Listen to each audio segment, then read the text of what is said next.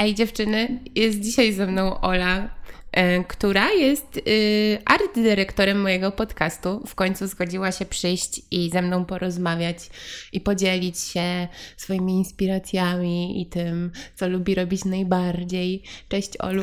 Cześć Olu. Dzisiaj będziemy, y, możecie się pogubić, bo są dwie Ole, tak. więc y, nie wiem, czy mamy mówić e, Ola 1, Ola 2 mówi. Nie, no rozpoznacie nas po głosach, mam nadzieję. Ola K, Ola R. E, miło mi, że w końcu przyszłaś i zechciałaś e, uczestniczyć e, nie tylko od tej strony wizualnej, ale też być gościem odcinka podcastu. No i myślę, że zaczniemy sobie od tego, droga moja Olu, mhm. że chciałabym Cię podpytać o, o to, co Cię najbardziej, znaczy może inaczej, co Cię skłoniło do tego, żeby zacząć rysować, malować i kiedy to się wszystko zaczęło? Mm, chodziłam na zajęcia z rysunku, jak byłam młodsza. Chodziłam do MDK, czyli do MDK w Lęborku rysować. E, I w sumie chyba wtedy się nauczyłam tak lepiej rysować. Potem to wszystko porzuciłam. Przyjechałam tutaj na studia, poszłam na filmoznawstwo. Okazało się, że to bardziej kulturoznawstwo niż filmoznawstwo, i w połowie roku stwierdziłam, że jednak e, filmoznawstwo to nie jest droga do tego, żeby robić filmy, robić reklamy, siedzieć w marketingu. E, I zapisałam się na kurs rysunku do kuźni, a potem z kuźni składałam papiery na ASP i na PJ. Więc po prostu poszło tak naturalnie, bo chciałam robić filmy, robić storyboardy, siedzieć w tym, siedzieć kreatywnie i, i w sumie stwierdziłam, że jednak taka nauka po prostu textbook i, i siedzenie w kulturoznawstwie to nie jest dla mnie i że muszę robić coś kreatywnie, muszę działać i po prostu robić coś też rękoma i, i przekładać tą całą wizję na papier albo na wideo. Mhm, ale to jest ciekawe, bo myślałam, że ty bardziej chciałaś y, tworzyć tak kreatywnie, nie wiem, być malarką, albo... Nie ma z tego tyle pieniędzy.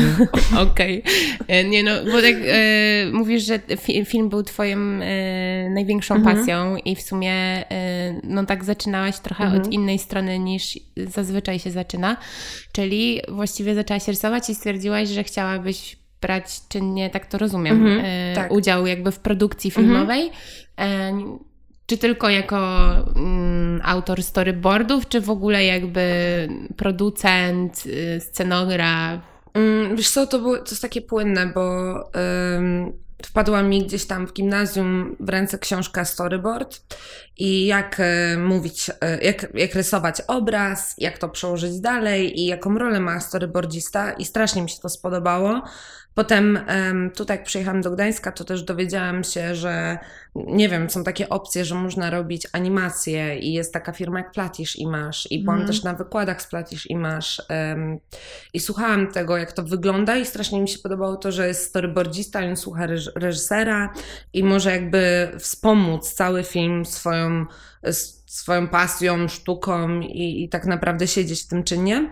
Y, I właśnie wtedy stwierdziłam, że okej, okay, to będę składać na pejotkę, bo tam są komputery, jest grafika i może coś będzie z tym związanego z rysowaniem w filmie. No bo też nigdy nie miałam opcji, żeby się nauczyć sprzętu, mhm. um, tylko nie, nigdy nie nauczyłam się, jak pisać scenariusze, więc stwierdziłam, że najlepszą drogą, żeby zrobić coś w filmie, to tak naprawdę iść e, z rysunkiem do filmu, czyli siedzieć w storyboardach e, i w, no tak naprawdę to. No i mhm. potem doszło do tego, że okej, okay, to jednak mogę się nauczyć więcej i mogę też e, nauczyć się wymyślać, nie wiem, scenariusze i jakoś przekładać to na wideo i mhm. no tyle. E Pejotka, tak dla e, tak.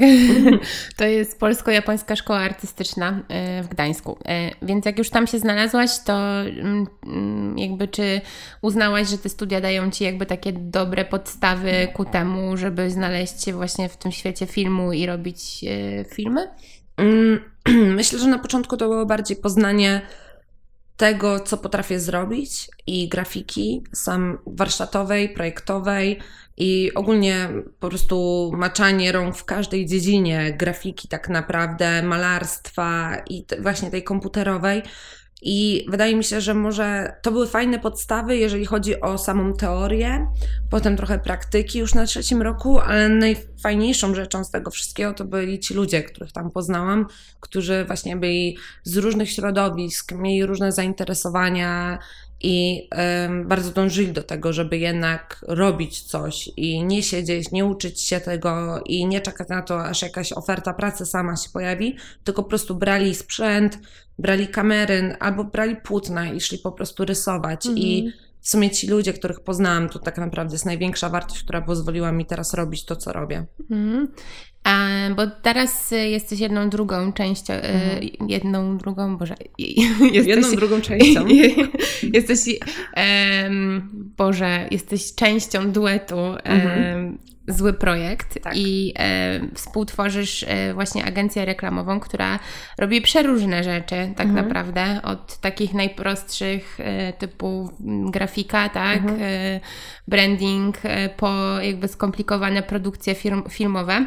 E, no i właśnie chciałam Cię zapytać, jak wygląda taki proces tworzenia na przykład filmu mm, u Was? Okej, okay. no to na przykład ostatnio zrobiliśmy filmy reklamowe dla Edukreski, dla Mateusza.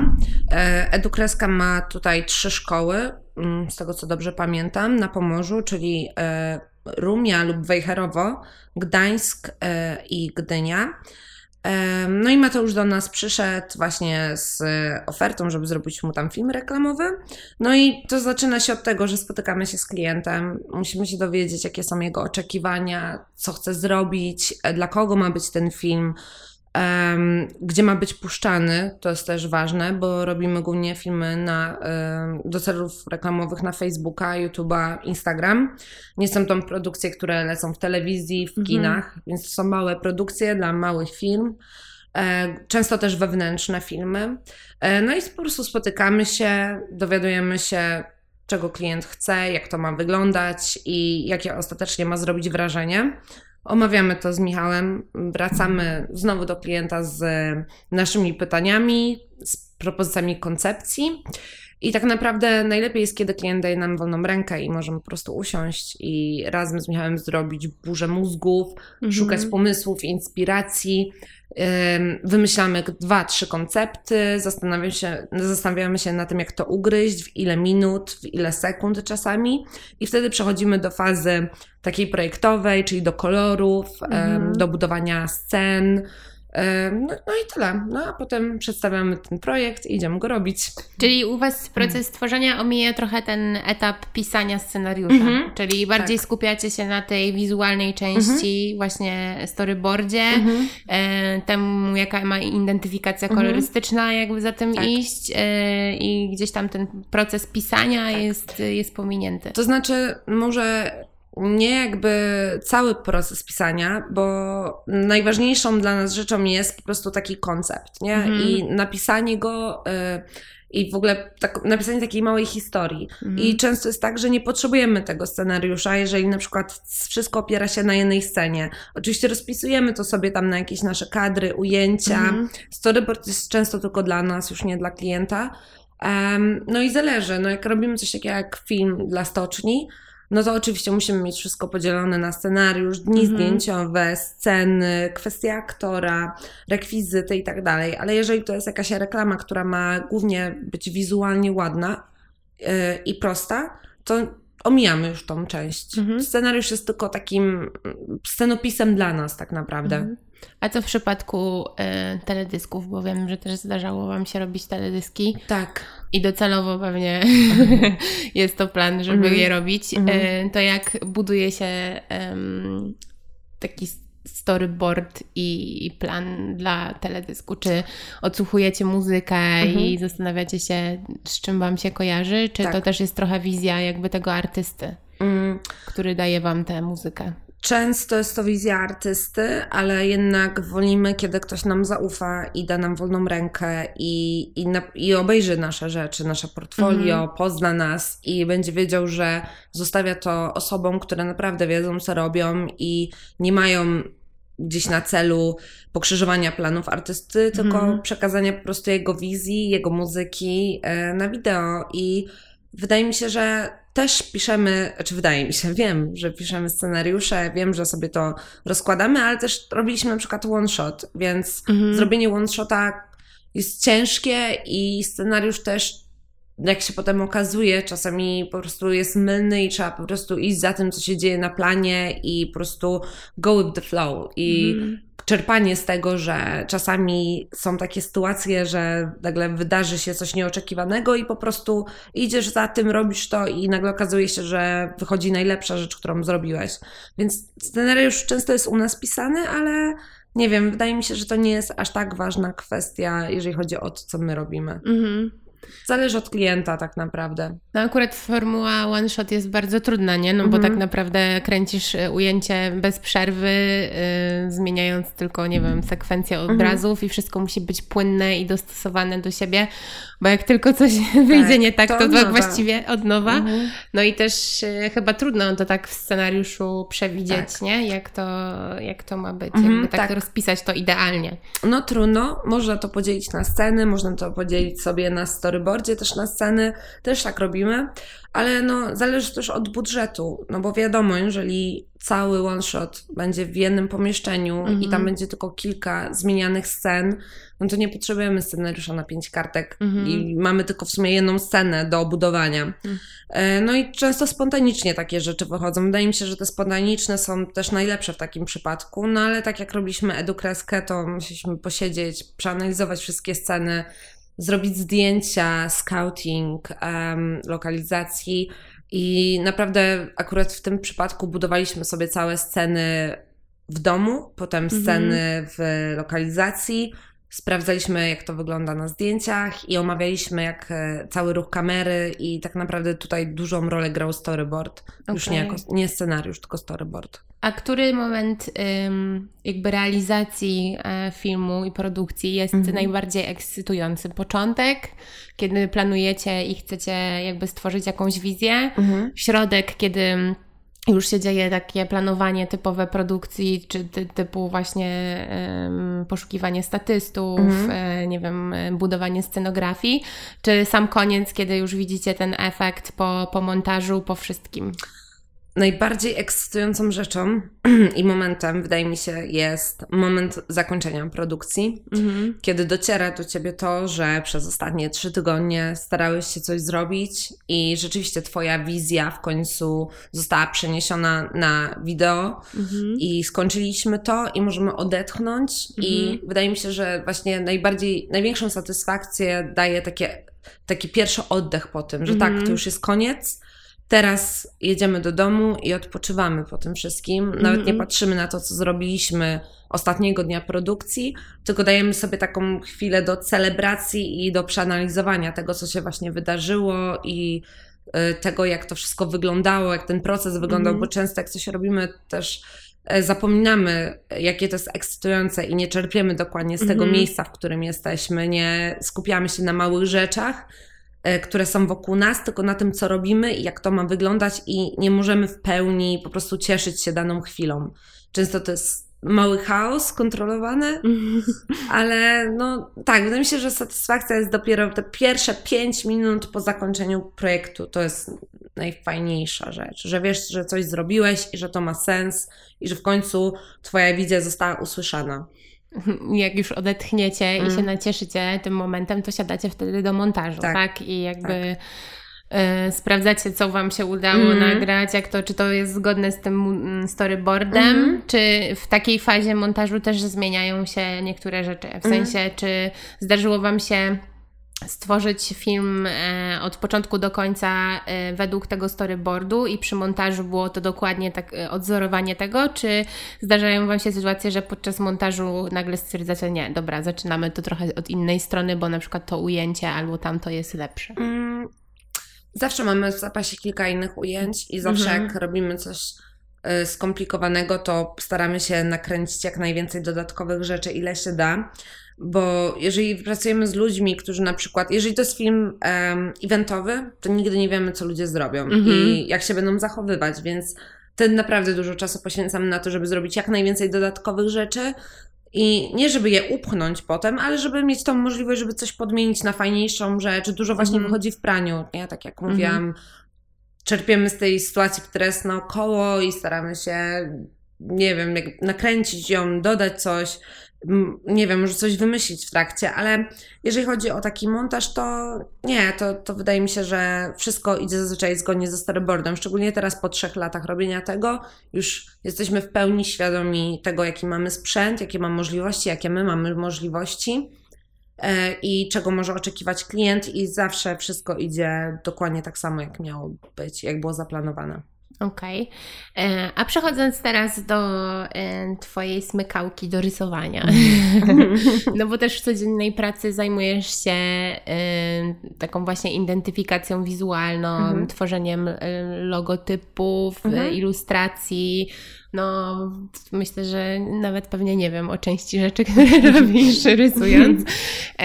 natomiast chciałam się zapytać, czy to jest dla Ciebie przyjemniejsze? Nie. Nie. Nie. Nie. nie, lubię to, naprawdę to lubię. Szczególnie lubię to w zależności od pory roku. Mhm. Rysowanie i takie projektowanie.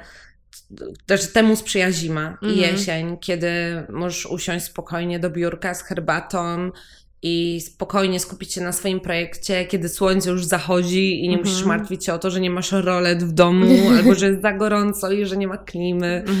Um, i wtedy tak, wtedy najlepiej mi się robi e, rzeczy i najlepiej mi się projektuje, najlepiej mi się rysuje. Zresztą podoba mi się wizja siedzenia przy komputerze i rysowania od rana do wieczora, mm-hmm. wiesz, z herbatą, kiedy jest mi ciepło i przyjemnie i wtedy czuję, że robię to, co mi się podoba i to, co lubię. E, ale no, najlepiej najlepiej robić to w jesień i w zimę, ale tak to wolę zdecydowanie skupiać się na filmach, reklamach um, i na spotkaniach z ludźmi, z mhm. klientami. Mm. Czyli to rysowanie jest tylko taką trochę odskocznią mm -hmm. i mhm. zatrzymaniem się w takich tak. momentach, kiedy jest y, za dużo. Tak, mm. tak.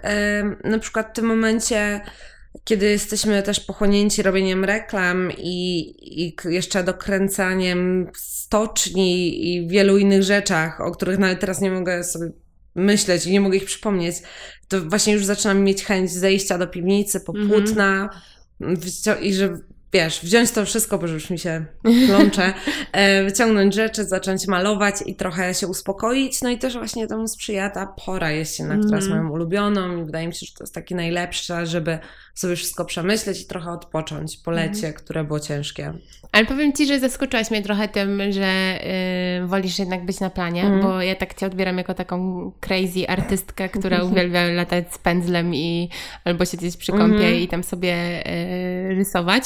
Yy, I też y, to chyba trochę wina jest Michała, którego znam, no bo jest moim bratem, muszę to powiedzieć, bo chyba tak, y, tak będzie uczciwie ponieważ y, ja znam tę super historię i chciałabym ją na maksa tu opowiedzieć, dlatego że uważam, że jest y, niesamowicie zabawna. Nie wiem fajna. jaka, ale...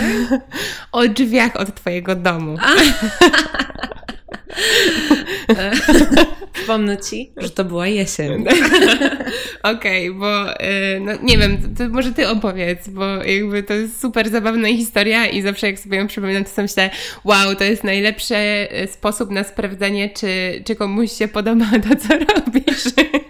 No bo jakby to, jaką to miało, urosło do rangi jakby ta historia takiego mitu wewnętrznego mm -hmm. w pewnym kręgu, to jest niesamowite. Ja chyba myślę, że ty dużo dopowiadasz albo więcej wiesz ode mnie.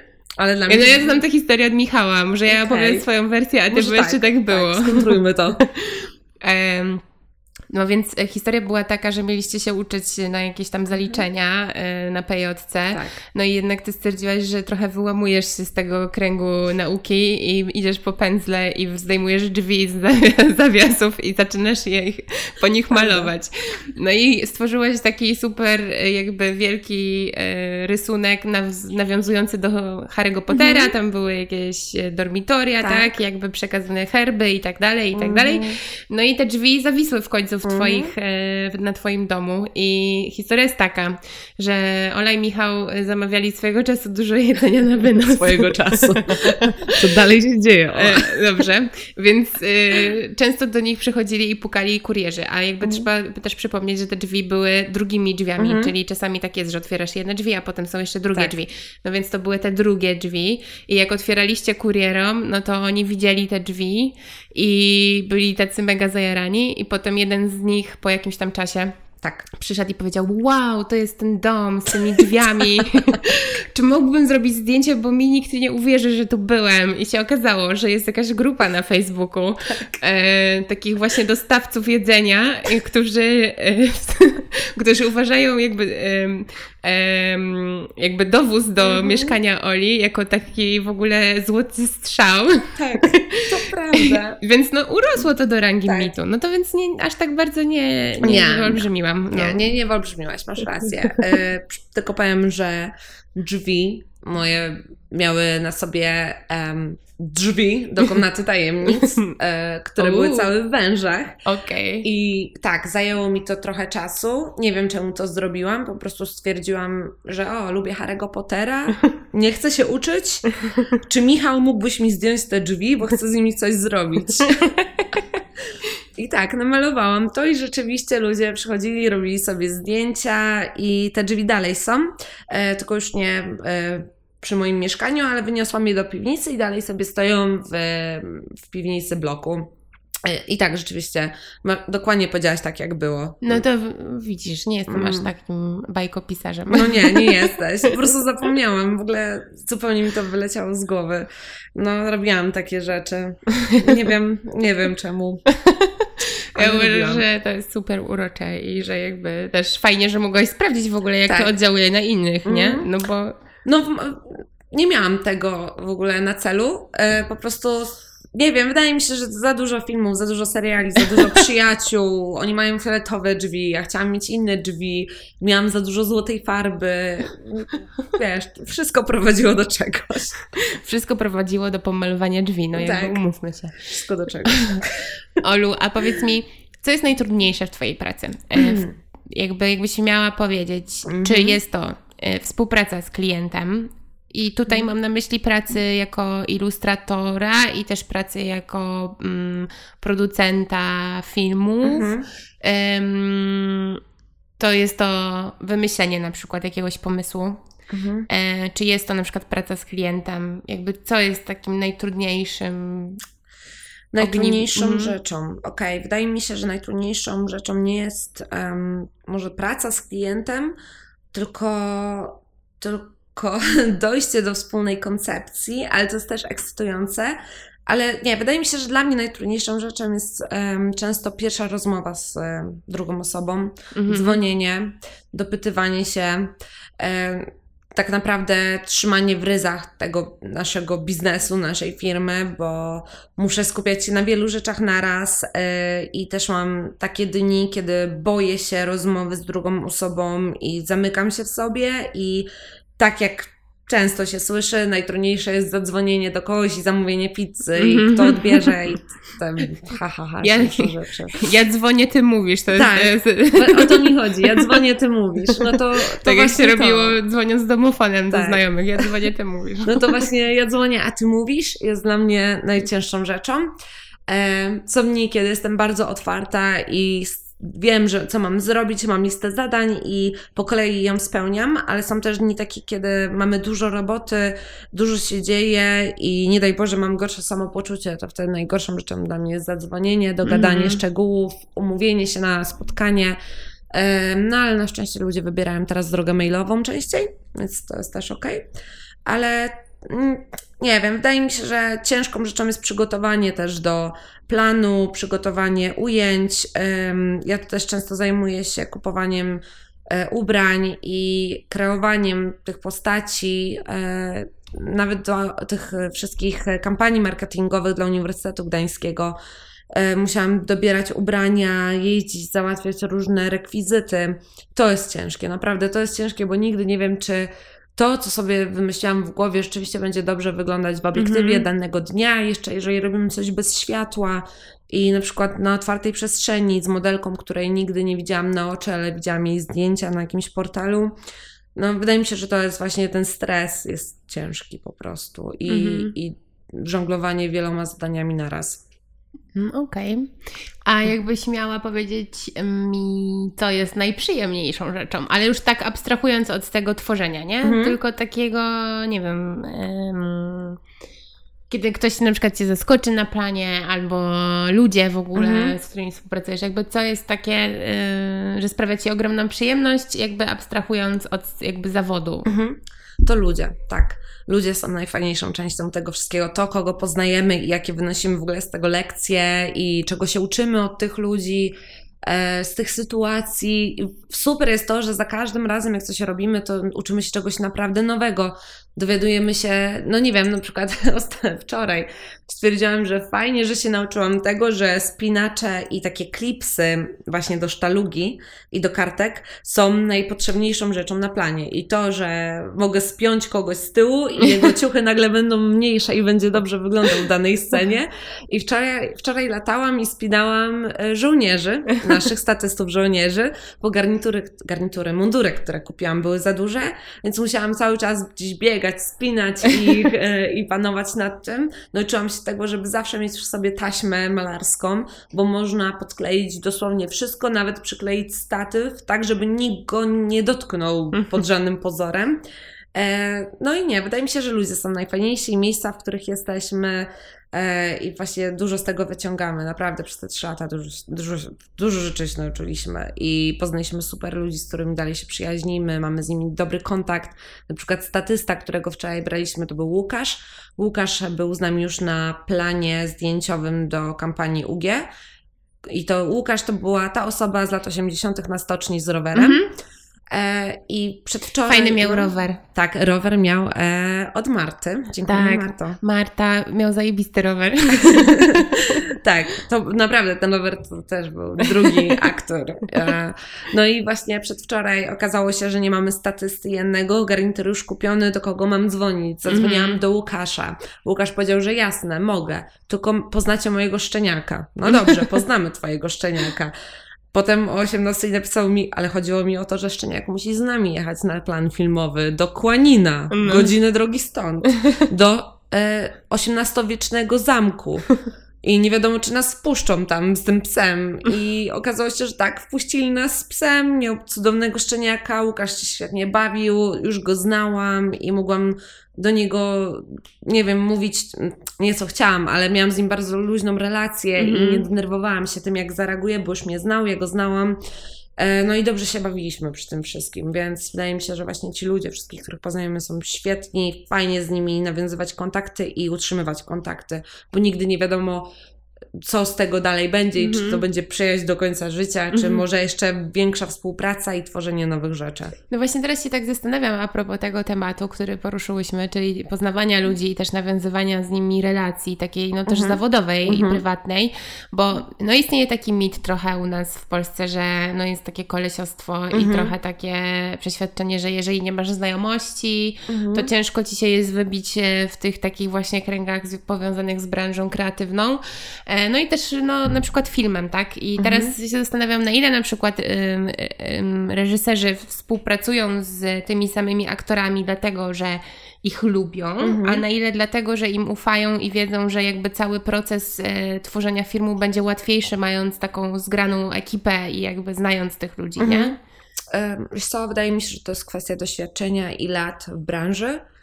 E, my się tego uczymy dopiero. Jesteśmy trzy lata, może dopiero, nie wiem, ale uczymy się tego i przez te trzy lata y, okazuje się, że fajnie jednak mieć tych znajomych, którzy robią, którzy zawsze będą pod telefonem i chętnie z tobą wezmą udział w jakiejś sesji albo w jakimś wideo. Y, I może to nie jest tyle co kolesiostwo, ale po prostu budowanie sobie dobrych relacji i mhm. nie wydaje mi się, że bo to jest tak, zawsze takie mówienie, że trzeba mieć znajomości, ale tak, to prawda, trzeba mieć znajomości, bo mamy te znajomości z, ze szkoły, ze studiów, mm. od ludzi, których poznaliśmy. Um, I to wydaje mi się, że jak masz dobre relacje, relacje, robisz dobre rzeczy, to ludzie sami będą do ciebie dzwonić i rzeczywiście idzie tak po znajomościach, ale to nie wychodzi z tego, że nie chcę dać pracy komuś innemu, albo zatrudnić kogoś innego, tylko dlatego, że znam tą osobę, ufam jej i, wie, Mhm. i wiem, jak ona będzie się zachowywać. I to nigdy nie jest y, z jakimś drugim dnem typu okej, bo ty masz, bo ja ciebie znam i nie dam komuś. Tylko Mhm. bardziej ja ciebie znam, ja tobie ufam, ja chcę ci to dać, bo się znamy. Mhm. I może będzie z tego coś fajniejszego. No bo to jeszcze. jest trochę takie jak z polecaniem w pracy, nie? Mhm. Że na przykład, nie wiem, ktoś by mnie zapytał, ej, czy polecisz moją koleżankę w pracy? No i tak szczerze, zastanawiałabym się pięć razy, Mhm. czy to jest Tak. osoba, którą ja chcę pod swoim nazwiskiem jakby polecić. E, I chyba tutaj trochę to działa podobnie, że lepiej wybrać kogoś, kogo nawet znasz, Tak. no ale znasz i wiesz, że ta osoba jest, nie wiem, sumienna, pracowita, Tak. wykona swoje zadania należycie i po prostu e, Mhm. chcesz jej dać szansę, Tak. nie? Wiesz, na przykład em, kiedyś e, robiliśmy reklamę dla Oceaniki. Tam poznali, czy też tam poznaliśmy, już może trochę znaliśmy, ale poznaliśmy też e, firmę Tutu Concept z Gdyni. Oni robią teraz e, gry typu stworze, tak Mhm. wszystkie takie e, planszówki. I tam poznałam Marię, która robiła make-up. Mhm. I mimo tego, że dziewczyny z Tutu Concept robią też często jakieś film, czy filmy, reklamy i zajmują się wideomarketingiem, to bez problemu dały mi numer do Marii, żeby mogła do niej dzwonić, Mhm. kiedy tylko potrzebuje make-up artist i e, nie było czegoś takiego, nie my ją znamy, my ci jej nie damy, Mhm. E, tylko właśnie wymieniliśmy się kontaktami. Maria jest super osobą, super uzdolnioną i naprawdę robi to, co lubi i do, robi to dobrze. E, I też zawsze do niej chętnie zadzwonię, bo Mhm. poznałam ją wtedy, widziałam jak działa e, pod presją czasu z dużą grupą ludzi, ludzi, których nigdy nie widziała na oczy i podobało mi się to, co robi i Mhm. zawsze będę do niej dzwonić i Maria będzie moim pierwszym wyborem, jeżeli Mhm. chodzi o make-up artist. Mimo tego, że też mam innych znajomych, który, którzy fajnie robią te rzeczy, to wydaje mi się, że jednak zaufam tej Marii, którą już Mhm. kiedyś poznałam i tak samo fajne jest to, że te dziewczyny z Tutu Concept nie miały problemu z tym, bo Mhm. też się znamy, więc się wymieniamy tymi ludźmi. Czyli tak naprawdę nie ma takiej rywalizacji, jest na zasadzie, dobra, każdy robi coś swojego, Mhm. jakiś tam swój własny, indywidualny jakby tam wizję realizuje, Mhm. tak? Więc nie ma rywalizacji pomiędzy nie. Nie. damy ci jej, bo ona jest zbyt dobra i wam wyjdzie zbyt dobrze, czy coś takiego, tylko Mhm. po prostu wzajemne wsparcie Tak. takie. No. Nie ma rywalizacji, bo wydaje mi się, że przynajmniej dla mnie i dla Michała nie ma czegoś, takiego w słowniku ostatnio i chyba Mhm. od zawsze, ale teraz też sobie z tego bardziej zdaję sprawę. Nie ma czegoś takiego jak rywalizacja, bo po prostu taka niezdrowa rywalizacja prowadzi zawsze do jakiegoś niesmaku. E, I po co? Po co sobie w ogóle zawracać głowę jakimiś niemiłymi myślami i podkopywaniem sobie dołków, kiedy możemy robić to, co lubimy i czerpać z tego, że ci ludzie naokoło, którzy robią to samo, są tej samej branży, Mhm. mają jakieś doświadczenie i chętnie może coś z nami zrobią. Mhm. I jeżeli ktoś chce nie wiem, wprowadzać złą atmosferę i uważa nas za konkurencję, rywalizuje z nami, to jest osoba, której nie może, że nie chcemy znać, ale nie chcemy mieć z nią kontaktu, po prostu psuje nam to dzień, psuje nam to dobre wibracje Mhm. i budowanie czegoś fajnego, no bo naprawdę, żeby zrobić coś dobrego i pozytywnego, pozytywną reklamę, mm, nie, nie potrzebujemy tam złych emocji i słów i, i dołowania się rywalizacją, tylko po prostu wspieranie się. Wydaje mi się, że wspieranie się w tej branży jest najważniejsze. No, a nie masz takiego poczucia trochę, że ludzie o tym zapominają? Mm, Mam. Bo jakby Tak. często, no, no, czy no nie wiem, mi się zdarzyło y, mieć takie sytuacje, że osoby z, no, z branży, y, w której pracuję, no to jakby pomimo tego, że się znamy, że się lubimy, no to gdzieś tam kopały te dołki i to jest na maksa niefajne i Mm. nieprzyjemne, a nagle się okazuje, że poznajesz kogoś zupełnie obcego i on jest ci tysiąc razy bardziej em, przyjazny, Tak. życzliwy, e, Mhm. niż ktoś, kogo znasz i w sumie finalnie stwierdziłaś, że chyba nie życzy ci najlepiej robiąc Tak. takie rzeczy. No, wydaje mi się, że tego jest dużo i w Polsce jest takie przeświadczenie, że ja muszę mieć lepiej, wiesz, Mhm. typu, żeby sąsiad widział, że mam lepsze auto No. na tej zasadzie.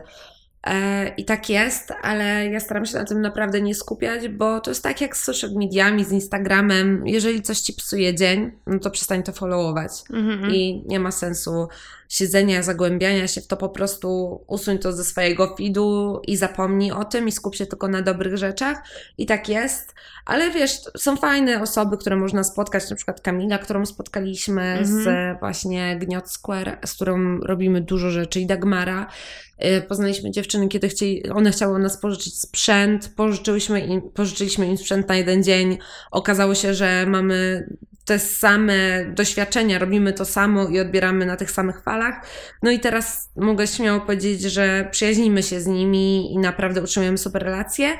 I mimo tego, że one są naszą jakby konkurencją na rynku, to połączyliśmy siły w kilku projektach i udostępniamy swoje rzeczy nawzajem. Jak mm -hmm. widzę, że Dagmara coś zrobi albo Kamila coś zrobi super, ja to udostępniam, podpisuję je i mówię, patrzcie, to moje mm -hmm. znajome, one robią to. I jak my zrobimy jakąś reklamę, za, nagle na drugi dzień patrzę, Kamila czy Dagmara wrzucają naszą reklamę na Facebooka i patrzcie, to moi znajomi, robimy z nimi czasami rzeczy. I to jest super miłe, tak, nie? I tak. takie wspierające też. Mhm. myślisz sobie, że nie, no, że takie czyste i takie życzliwe na zasadzie. Tak. Wspierajmy się wzajemnie, mhm. niezależnie od tego, że robimy na przykład podobne mhm. rzeczy, tylko żeby każdemu było dobrze i tak. każdemu się wiodło ok. Tak. W ogóle pozdrawiam Dagmarę i pamiętam Twój pomysł o maśle. Mam nadzieję, że kiedyś to przyjdziesz jako aktorka, autorka innowacyjnego rozwiązania. Przyjdzie. Nie mogę Wam zdradzić, bo inaczej spalę cały koncept, ale, mm-hmm. ale tak, pozdrawiam Dagmarę. Tak, tak. um, chciałam jeszcze zapytać o to, co Cię inspiruje na co dzień. Bo ty jesteś takim kolorowym ptakiem. Kolorowym ptakiem ubranym na czarno. Dzisiaj, ta, dzisiaj tak, ale właśnie chciałam powiedzieć, że jesteś kolorowym ptakiem, który czasami lubi tak mhm. E, się trochę zawinąć te swoje kolorowe piórka tak, do tak. środka, tak. a czasami tak się odpali i jest takim turbo szale, szalonym, kolorowym zwierzem. Tak.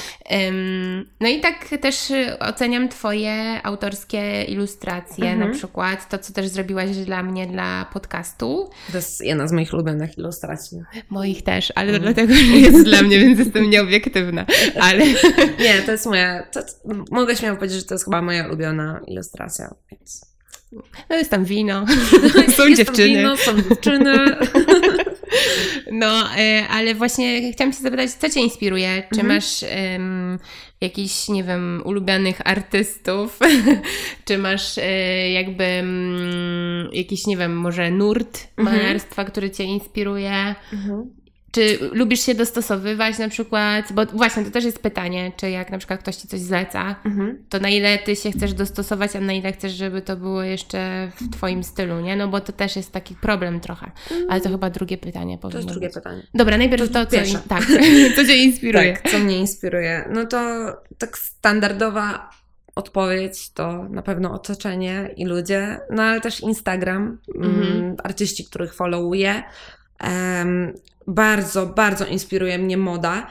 E, uwielbiam modę, uwielbiam ubrania, uwielbiam nowe kolekcje i naprawdę bardzo, bardzo mnie to ciekawi i to mnie inspiruje. Styliści gwiazd, styliści na planie filmowym, e, no i filmy. Więc ostatnio e, bardzo podoba mi się to, podobają mi się kampanie Gucci, Rodarte. Mm -hmm. w sumie, no tak, to tylko to. tak, tylko to.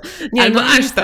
albo aż to, tak, ale nie. Wydaje mi się, że e, filmy najbardziej mnie inspirują i styliści e, i wydaje mi się, że ma to też wpływ na to, co rysuję, jak rysuję, um, jak, jakie tkaniny chcę narysować um, i dodatki. Właśnie często, zauważyłam, że często jak rysuję jakieś dziewczyny, to patrzę na to, co jest teraz modne i co mi się najbardziej spodobało mm -hmm. w jakiejś mhm. kolekcji dodaję takie ubrania do moich ilustracji, takie tkaniny do moich ilustracji e, i też często wzoruję się na innych artystach, bo wydaje mi się, że nie, może to nie jest kopiowanie, ale taka dobra inspiracja jest fajną drogą do znalezienia swojego własnego stylu. Mhm. Więc staram się czasami zrobić. Ale ty to, to uważasz, że nie znalazłaś jeszcze swojego stylu? E, nie wiem. Wydaje mi się, że nie. Znaczy, mm. wydaje mi się, że może znalazłam coś takiego w, w pędzlach, których używam. Mm -hmm. Na pewno znalazłam swój styl w malowaniu, w malowaniu obrazów. Mm -hmm. Tego jestem pewna i wiem, że zawsze będę malować tak samo, mm -hmm.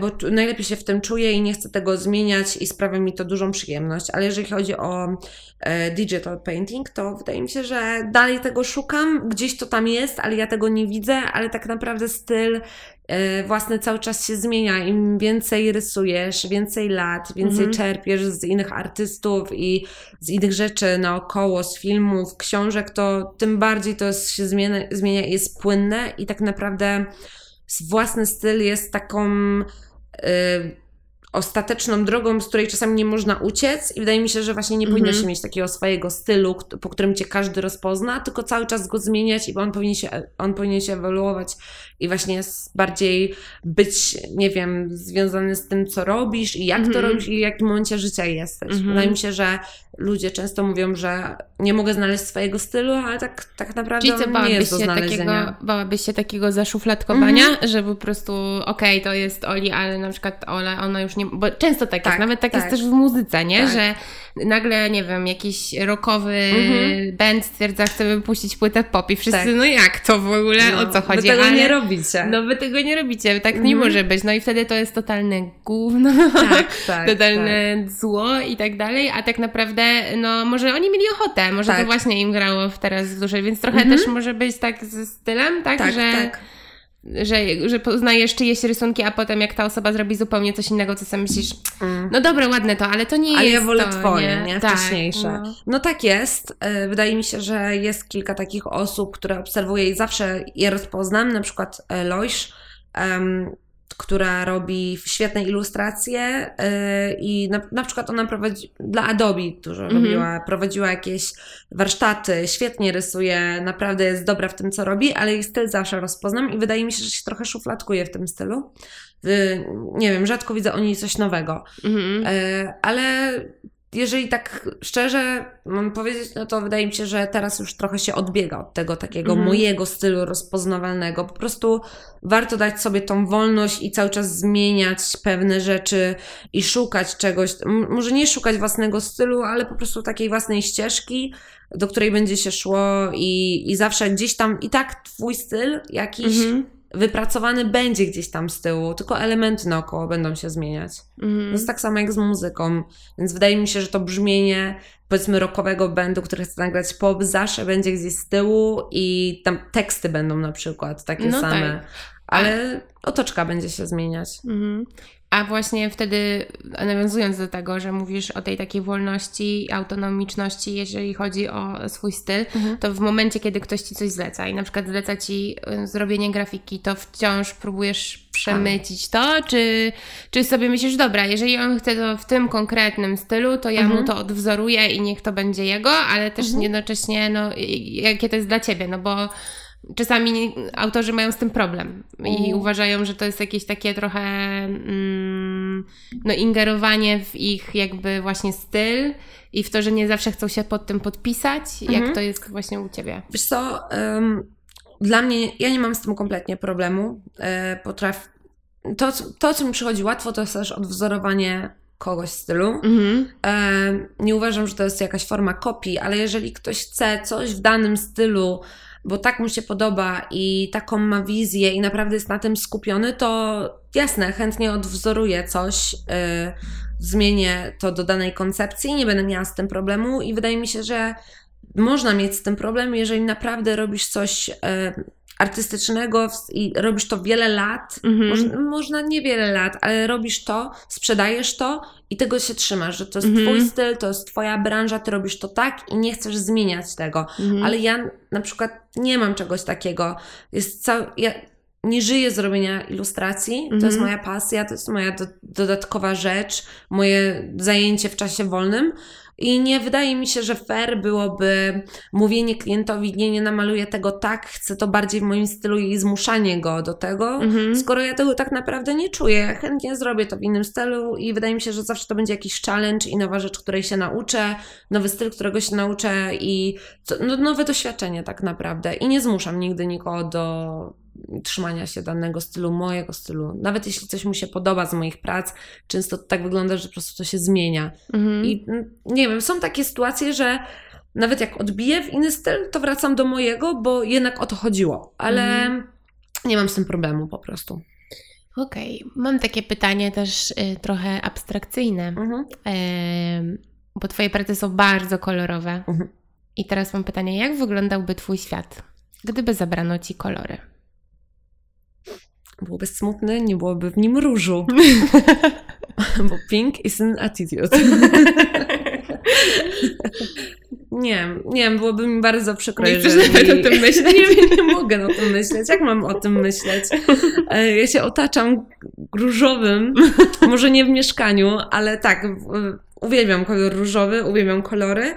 I byłby to bardzo smutny świat. Też lubię bardzo czarny. Mhm. I to też jest kolor, więc Ola, jak mój świat miałby wyglądać? No niektórzy twierdzą, że to nie jest kolor. Nawet to ostatnio z kolegą sprawdzaliśmy i że to jest jakby barwa, która dąży do tego, żeby być kolorem, dlatego na przykład O mój nie, Boże, to jest nie odbija smutne. światła, ale wiecie, to jest taka harda... Barwa, która dąży do tego, żeby być kolorem, to jest tak smutne, jak Mi też się zrobiło smutno i nie wiemy na ile to jest jakaś, e, wiecie, e, konspira No. i, i jakby idea Tak. Wyciągnięta z nie, palca. Ja nie uważam, to podoba jest, mi się to. jest kolor i To w jest ogóle kolor. jakby zrzucanie go do czegoś To jest tak, jak planeta, która już nie może być planetą i zostaje gwiazdą, okej? Okej, okej, Okej? no tak, no To i w sumie czarny jest gwiazdą. No. No jest. No, jest gwiazdą. Nie, nie, nie. nie wyobrażam sobie tego, poza tym czarny jest kolorem e, i nie, nie wyobrażam sobie tego, że nie mam innych kolorów, tylko zostaje mi jeden.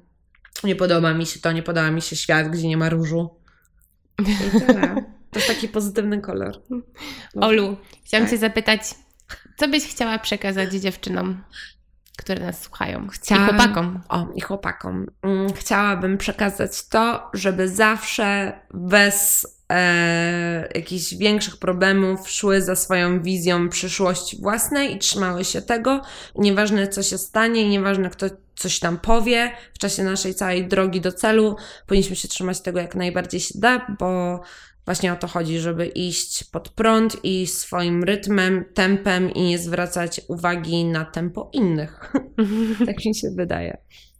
Ej dziewczyny, to była Ola. Dzięki, że przyszłaś. Dziękuję Olu i dziękuję dziewczyny.